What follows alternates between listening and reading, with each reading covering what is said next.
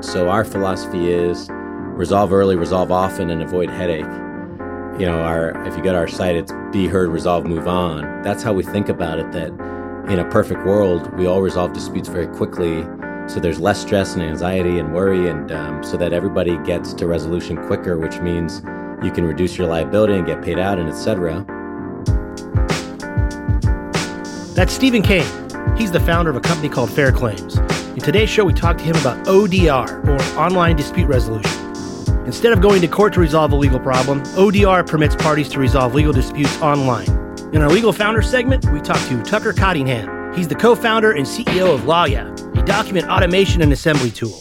I'm Chad Main, and this is Technically Legal, a podcast about the intersection of technology and the practice of law. In each episode, we talk to a legal innovator about what they've been up to and hopefully get a couple real world tips from them about implementing technology into legal practice.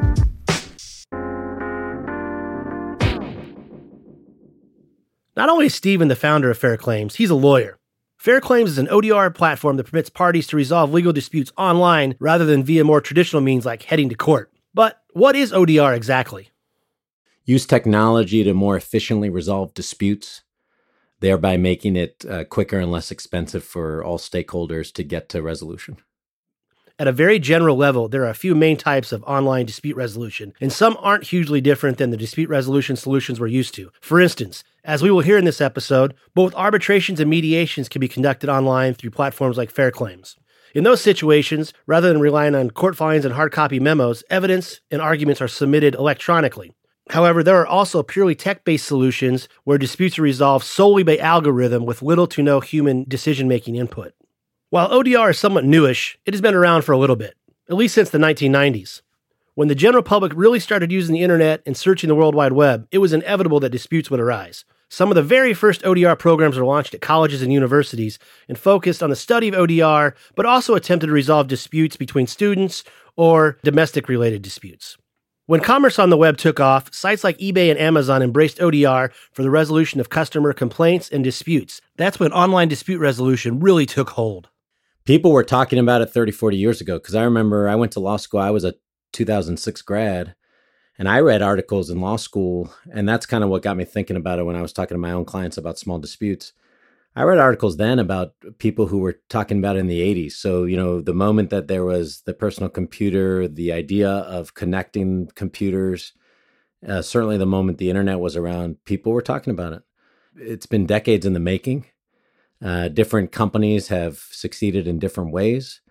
It's been attempted at least a dozen times, probably more. Um, and so, you know, as far as the history goes, it's been an idea for decades. And then I would say the first company that people would agree developed ODR would probably be eBay, actually. You know, and consumers don't necessarily think of the eBay uh, forums as dispute resolution, but it's very much dispute resolution. You know, same thing with Amazon. Amazon and eBay were two of the first companies to really execute on dispute resolution. When you go to Amazon, you miss a package, it's a few clicks. To expand on you know how eBay and Amazon, what kinds of disputes they're resolving and, and how it works, because I think some people they wouldn't think of that as online dispute resolution. It totally is. And yeah, because some people kind of think, okay, online dispute resolution is an alternative to litigation. That's totally true. But online dispute resolution also gets in front of litigation. And so in our world at Fair Claims, we think information is dispute resolution. Like if you and I are debating who's in a movie, like was Will Smith in that movie, we Google it now and we resolve the dispute. When I was a teenager, we would debate it. There was no resolution. We would just debate it. like, you know, we would have had to go to the library or happen to see it on the news, right? Because I was around when AOL first got started. So, so that's a form of dispute resolution. And I agree that it's not necessarily in people's mind share. And I don't think ODR is in people's mind share in general, per se but yes, I mean, with Amazon and eBay, you know, with eBay, let's say your package gets there, you buy something from a seller and it arrives damaged. Well, if there weren't tools on eBay to resolve disputes, you might, what, what would you do? You might hire an attorney, you might sue them. Um, it depends on the value of the package. But if it were a $100 package, you'd probably have to just walk away. But one of the genius things about eBay and Amazon is you don't have to walk away. They set it up so that you can easily uh, resolve things uh, and get ahead of litigation so that I would imagine, and I'm not a lawyer there, that they've had less litigation over the years versus other companies. And for the most part, there's no human involved in the resolution of most of those claims, correct? Correct. In terms of volume, There's no human involved. They try to resolve it digitally first, just with, you know, some exchange of information. However, eBay built a huge panel of mediators way early on. And I don't know the exact year, but they had volunteer mediators so that there would be digital solutions and then you could get a human mediator. And so few people go through dispute resolution because disputes only come up half a percent of every transaction or so. So most people don't experience it people experience disputes, but they don't necessarily ha- they haven't necessarily experienced a dispute on eBay. I think more salient, they don't necessarily think about it as dispute resolution with and that's kind of, that's kind of beautiful. Because if you're not thinking about it as dispute resolution, you're just thinking, I need to solve this problem. And I think that's what law should be. Like many of the people we talked to in this podcast, Stephen was a lawyer in private practice before he launched Fair Claims. In his practice, he saw a pain point in the legal industry that was not adequately being addressed, but it was a problem that tech might be able to help specifically the resolution of legal disputes involving parties that might not be able to afford lawyers or disputes that maybe didn't even really need the involvement of lawyers. You know, I'm sitting here at a recording studio in the Arts District in downtown LA. I grew up a couple miles from here. I grew up mostly in Monterey Park and grew up also in downtown LA. And the reason that experience is relevant is I grew up not rich. You know, I can't say I grew up poor because I had everything I needed. But there was a six month period, for example, where my mother, who worked for the city government most of her career, was out of work. And that was very anxiety producing, you know. And most of my family still lives like most people where they're living paycheck to paycheck. I'm still living paycheck to paycheck. I'm totally fine. And compared to most people, I'm super wealthy or rich or whatever. But I think that because of all of that, and because I've struggled still in my adult life, and I'm about to turn 40 in two weeks, because of that, I still empathize with people who go through struggle, who don't have access to an attorney, like 90% do not, who have no idea what to do when they get into uh, some sort of legal dispute or situation, as most of my family uh, has no idea what to do when they're in some sort of not even necessarily like litigation because they haven't been they're not i'm not talking about that and so I see it all the time. And since we've since I started Fair Claims, and I've been working on it for four and a half years, it's amazing how many phone calls I still get about disputes. People don't know what you know; they don't know what to do about it, and how simple it is for me with my legal background to give them two bits of information or something where they can do something about it. So that really is all. That's the motivation for Fair Claims, and I think one of the reasons for our success is I've recruited a team of people who are in a similar boat. Not necessarily that they're all struggling. Some of them have a good amount of money. Some of them have spouses who make money, but some of them don't. And, you know, I think that means that we're all empathetic of what our end users go through. What was it within your practice or about your practice that gave you the aha moment and says, you know what? There's got to be a better way to resolve disputes.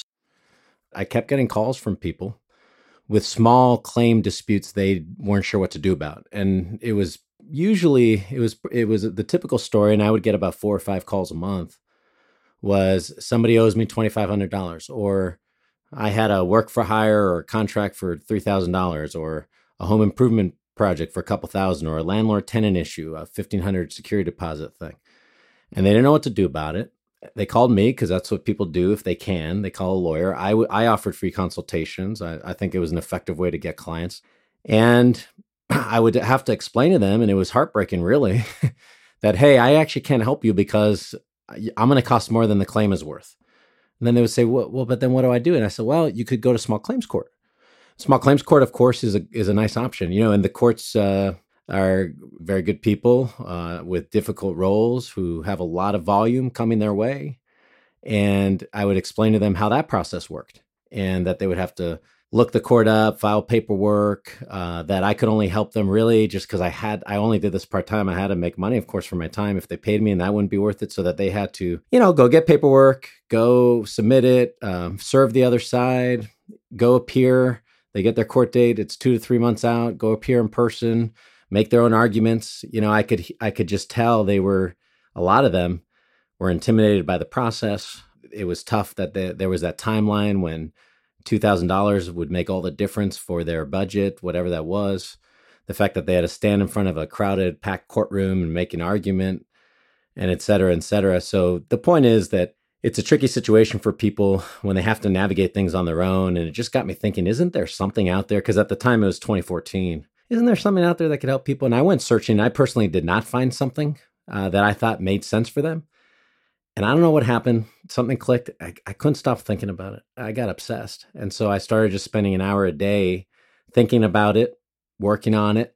I remember taking a trip to Utah where I thought, you know, I can make money with legal work. This is kind of interesting to me. And I set out to start, I don't know what, a little website, a small business. I never thought it would turn into a thing.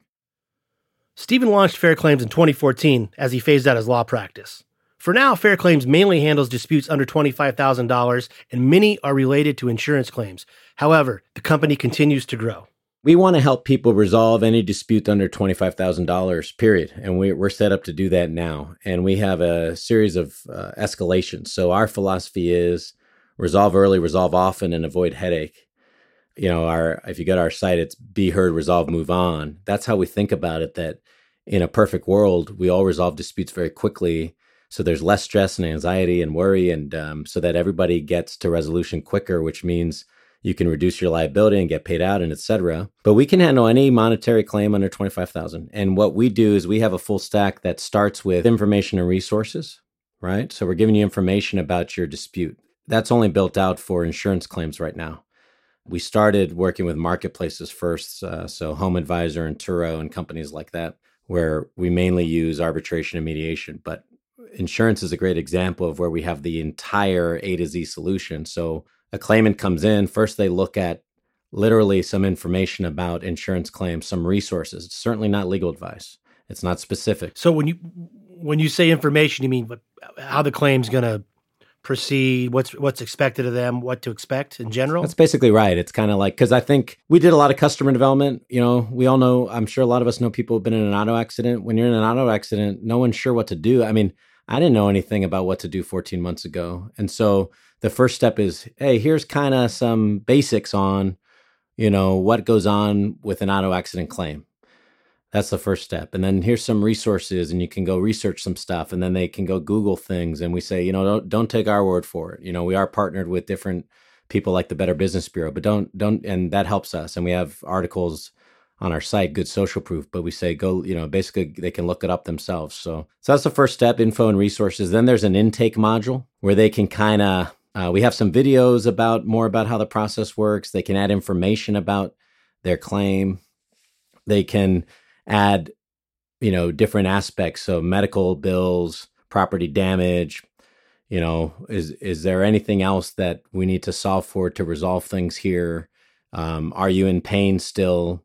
You know, is there, you know, are you gonna when are you gonna recover? That sort of thing. And so it automatically walks them through a TurboTax type tool but what we do, and this is where my co founder, John, is a total product genius. I'm a total genius.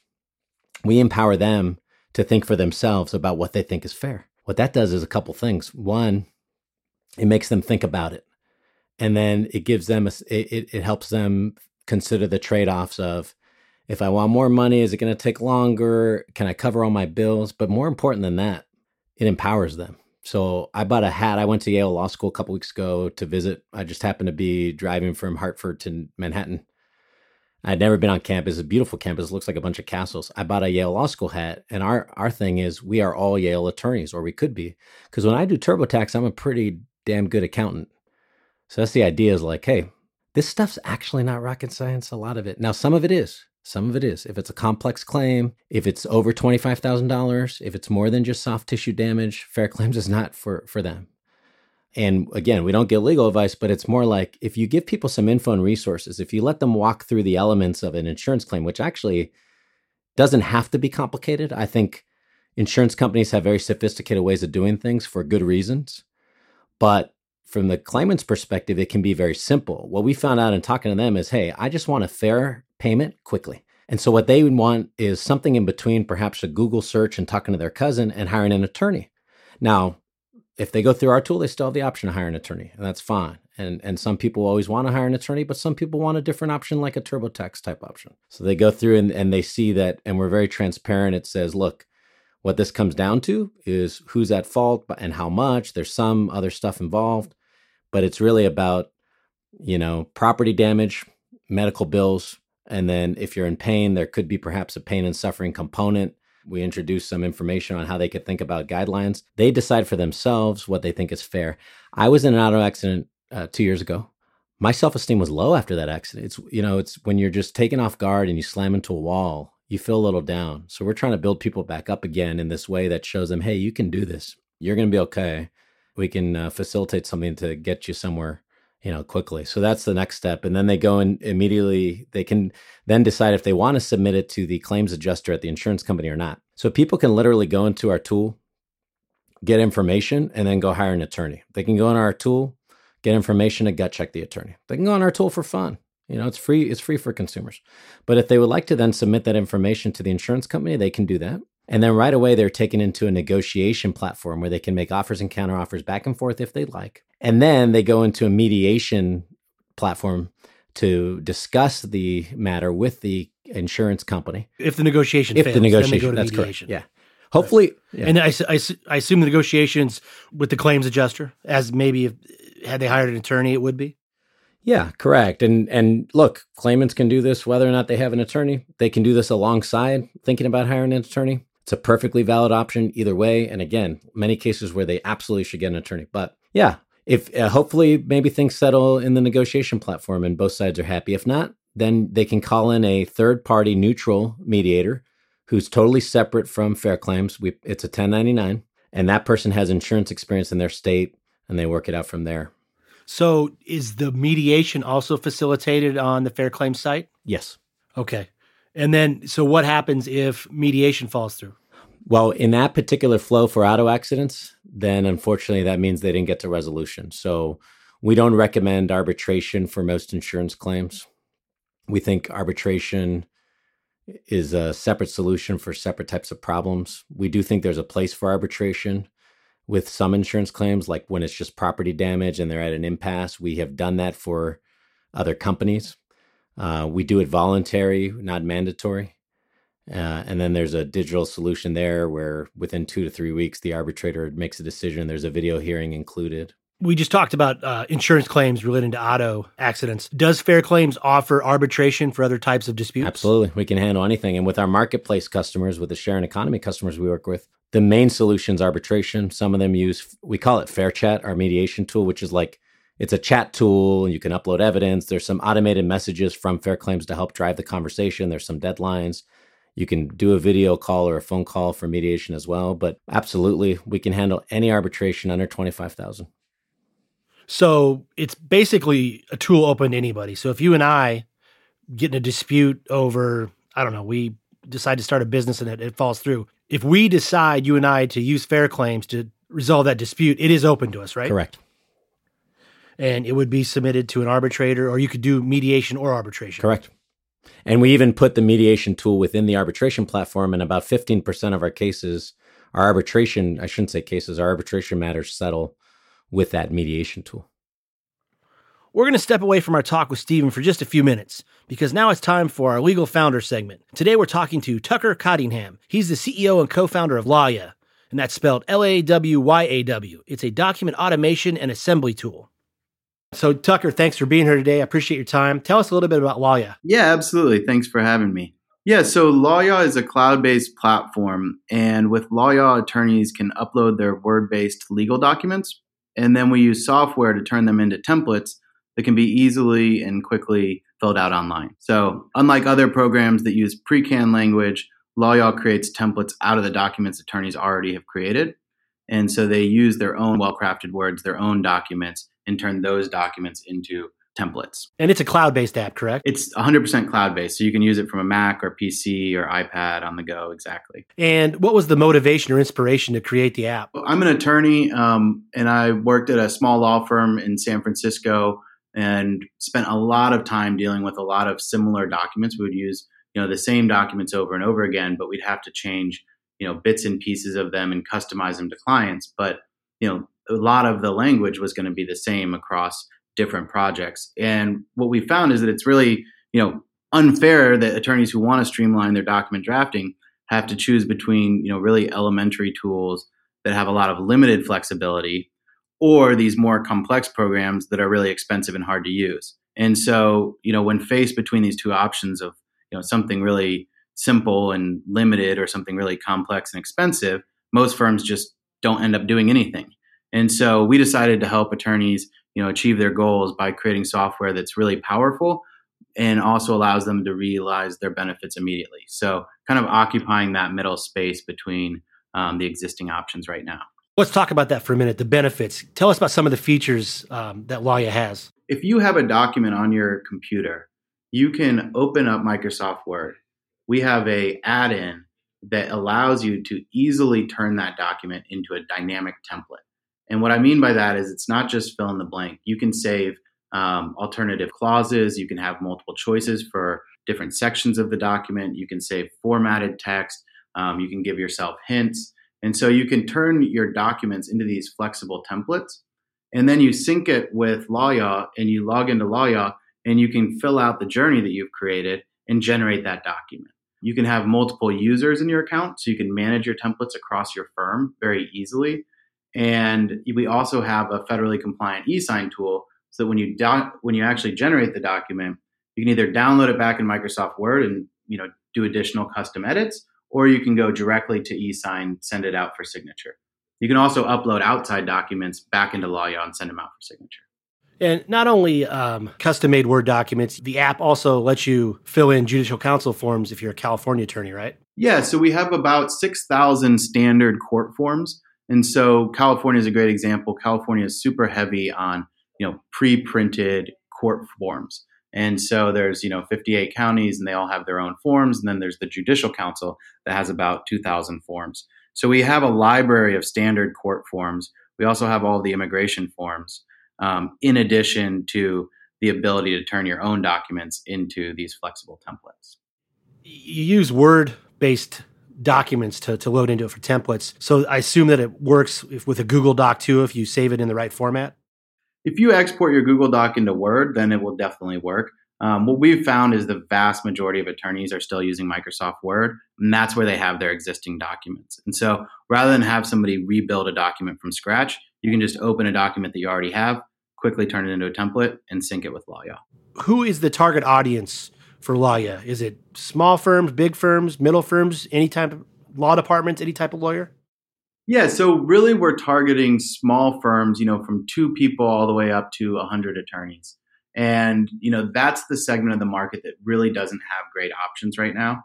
You know, that's those are the attorneys that are really faced between, you know, a really inflexible option that's really simple or a really complex, expensive option. And so, you know, we're targeting both litigation attorneys and transactional attorneys in in small firms that brings up a point too is it really doesn't matter what type of law you're practicing because you probably have the same types of documents you're doing over and over and over for your clients. Exactly. What we've found is that each law firm is unique and has their own documents, but it's a similar set of problems that they're all facing, which is that they use they have templates that they use or they go to a previous, you know, client project and they and they make changes in that previous document. Those are all essentially templates. And so you know, attorneys that have been doing this for a long time, they know their documents really well. They know the process really well. And what we're helping them to do is to streamline that process using our cloud based platform.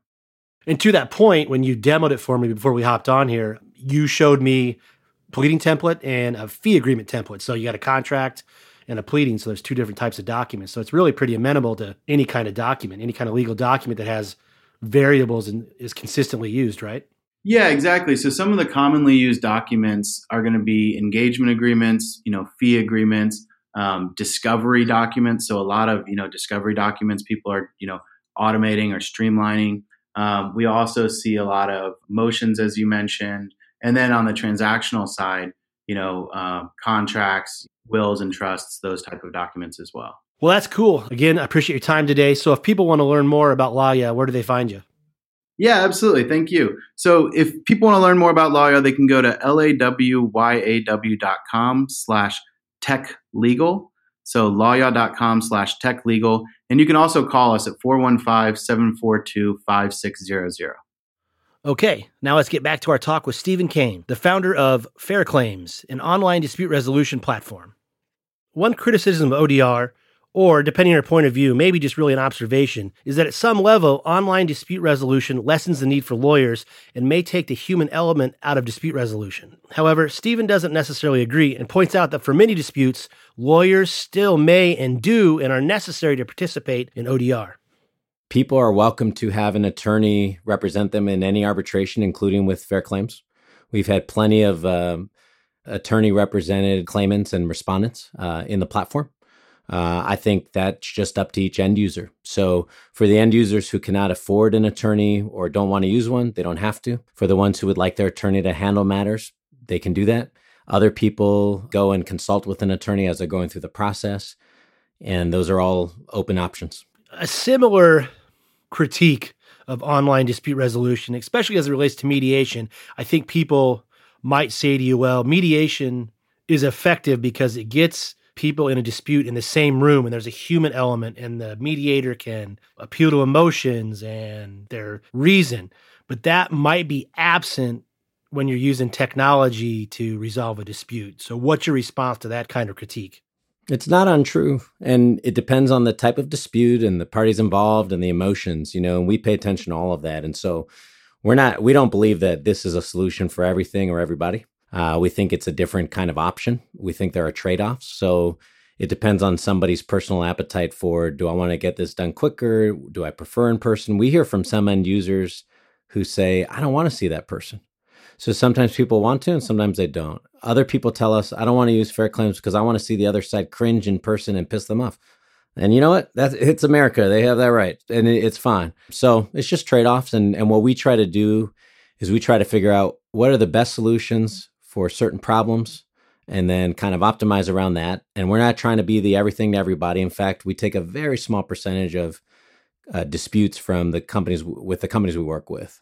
You know, work uh, with the marketplace companies, we're an option of last resort. If they haven't been able to work it out and they're at an impasse, they offer it. Usually a lot. They either do will do it where it's voluntary, or sometimes um, they've decided to include it in their provisions but it's up you know it's kind of up to the stakeholders involved. Uh, we're our job is to be neutral. Our job is to be open to everybody. So like you mentioned earlier yeah anybody could use it. And then um, you know other people will decide that for certain problems they'll decide case by case whether they use us. And we've seen a lot of different approaches and we continually learn what what's best Resolving disputes online is obviously not limited to commercial disputes and is not always handled by private companies like eBay, Amazon, or Fair Claims. Courts around the world are beginning to embrace ODR. For instance, consumers of any company in the European Union can submit disputes to the European Commission's ODR platform. Closer to home, courts in Los Angeles and other areas offer certain litigants the opportunity to have disputes resolved online.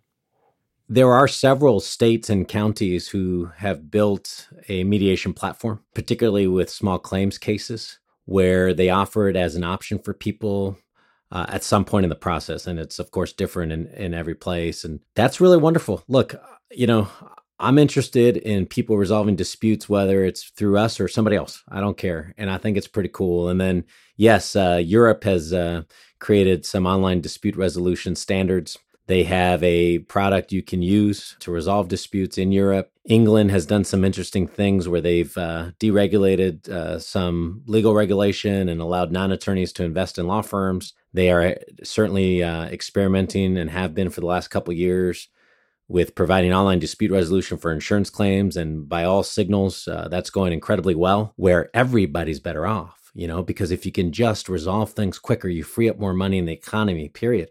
And then if you can do it in the right way and thread the needles in the right way, which we try to do, then most, if not all stakeholders potentially could be better off depending on the decisions they make, their litigation strategy, et cetera. So, as my talk with Stephen neared the end, I asked him where he thought the future of ODR was headed. And he said one of the focuses at Fair Claims is the resolution of non monetary claims. What we get most excited about are actually non monetary disputes. So, you know, these, the problems we're solving now are, are big and especially with insurance claims and getting money into people's hands after an auto accident and having them feel good about themselves and about the result that's big. And building more trust within society right? That's really what this is about. But we get excited about things like roommate disputes right? Resolving those. And because we've all i don't I, I don't think i've run into anyone who's had a roommate and didn't have some dispute whether it's monetary non-monetary like you know i think with my roommates like 10 years ago was like one of our roommates was, was moving out and we had bought furniture together.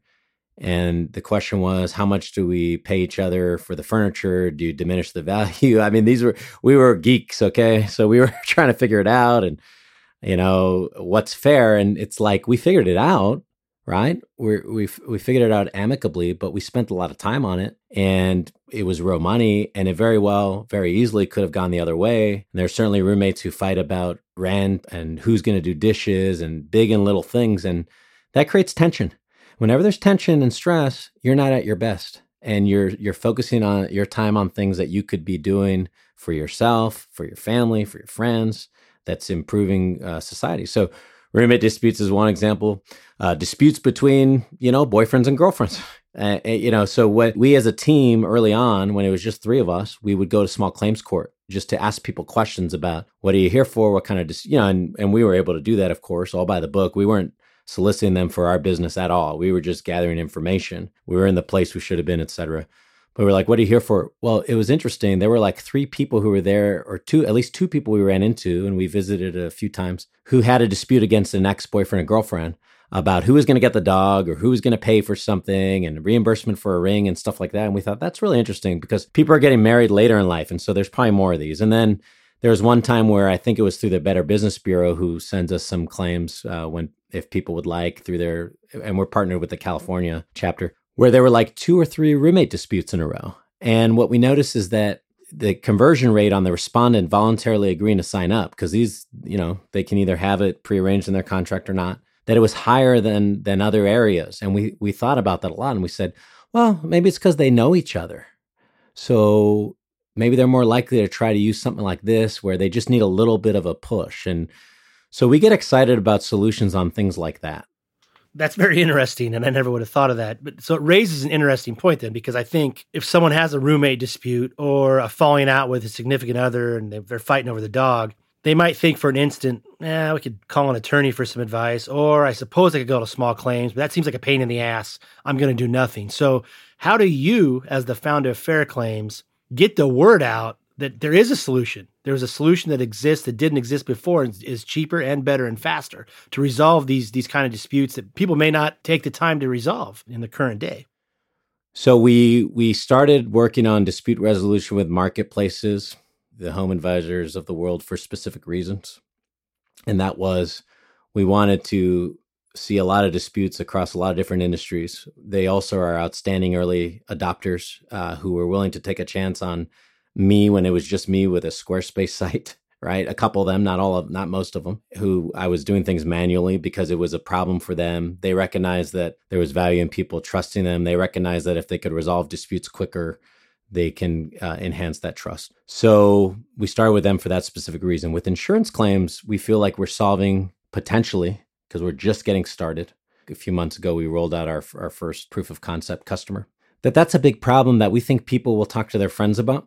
And we've already seen that happen with our marketplace disputes where we notice that once a year or so, we get more inbounds. Uh, it's been very slow going, right? It's been four and a half years, but we think people talk about it. We think maybe folks like you are interested in and spread the word. What we focus on more than anything, instead of getting the word out like with marketing, is building the very, very, very best product we can that solves big problems for people so that they might come back. Like when Starbucks uh, just built, you know, when they built beautiful stores and grew slowly. We, we're in an industry, the startup industry, that both evangelizes and worships uh, hyper growth. We believe there will be a point where we hit hyper growth, but we think the way to get there is by slowly and methodically establishing micro and macro trust with every single person who's involved. And that at some point, enough people will talk about the result they got. And look, some of them get pissed because they lost, but at least people know it's an option. Um, we do other things. We mainly reach out to you know influencers and stakeholders in law. You know we think the more lawyers who know about it they can decide for themselves if it's something they think is interesting if they want to recommend it uh, to a client. Yeah, i was going to say that's a great start is, is lawyers recommending to the clients because we've all had those calls you talked about earlier in the podcast. It's it's a $2000 dispute the lawyer it's not feasible for a lawyer to handle it. Now they have a a place they can refer their clients to. That's a that's a great point there. Absolutely. I always felt guilty when i had to turn people away and so yeah. So we we think that over time, and and I think we're similar to Airbnb in that way. Airbnb was slow, slow, slow, slow, and then at some point enough people talked about it that it became a thing. We that's look, I mean, we do things to reach out to groups and our investors are happy because we are, you know, selling enterprise software and I suppose services depending how you look at it to big companies now where we can make money. We want to become the place people think about and go to when they have any kind of dispute once we kind of gain trust in each category and then at some point hit enough momentum and an inflection point uh, so that it becomes more of a thing. That that's great and your point about airbnb is is very apropos i think because what we're talking about is a change in mindset. With airbnb it was like why would i ever rent out somebody's house or why would i rent out my house? Right it, it's real similar. It's you know, in it, with enough momentum, it finally changed the way people look at staying overnight somewhere. Yeah, and you know, it can be the same for what you guys are doing. It's just a change of mindset and getting the word out that there is there is an alternative where one might not have existed before. Absolutely. Well, cool. I appreciate your time, Stephen. If people want to learn more about Fair Claims or get a hold of you, how can they do that? I'm on Twitter, so Stephen L. Kane with a PH, Stephen L. Kane. Feel free to DM me. Info at fairclaims.com we, we try to be as quick as possible. Uh, fairclaims.com to check out the site. You know, hit me up on LinkedIn, uh, whatever works for you. So that's a wrap for this podcast. As always, I really appreciate you listening. I would also like to say thanks to all our listeners who submitted our name to the ABA for consideration for their Web 100. We made the list for one of the best podcasts of 2018. That's a nice honor, and we really appreciate it. If you want to subscribe, you can find us on most major podcasting platforms such as iTunes, Stitcher, Google, iHeartRadio, etc., etc. If you like us, I'd also hope you give us a favorable rating. If you want to get a hold of me, you can reach me at cmain at percipient.co. That's C-M-A-I-N at percipient.co. Until next time, this has been Technically Legal.